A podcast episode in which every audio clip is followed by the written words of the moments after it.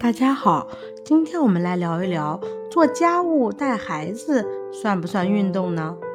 做家务带孩子虽然有一定的运动量，但往往没有连续性。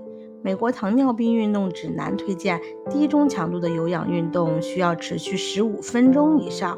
运动强度要达到最大耗氧量的百分之六十到百分之八十。做一般的家务带孩子往往达不到这样的要求，但对于七十岁以上的患者，持续的做家务，比如擦窗户、擦地，超过十五分钟以上，到耗氧量的百分之六十到八十，也可以算作达到了每日的目标运动量。您明白了吗？关注我，了解更多的糖尿病知识。下期见，拜拜。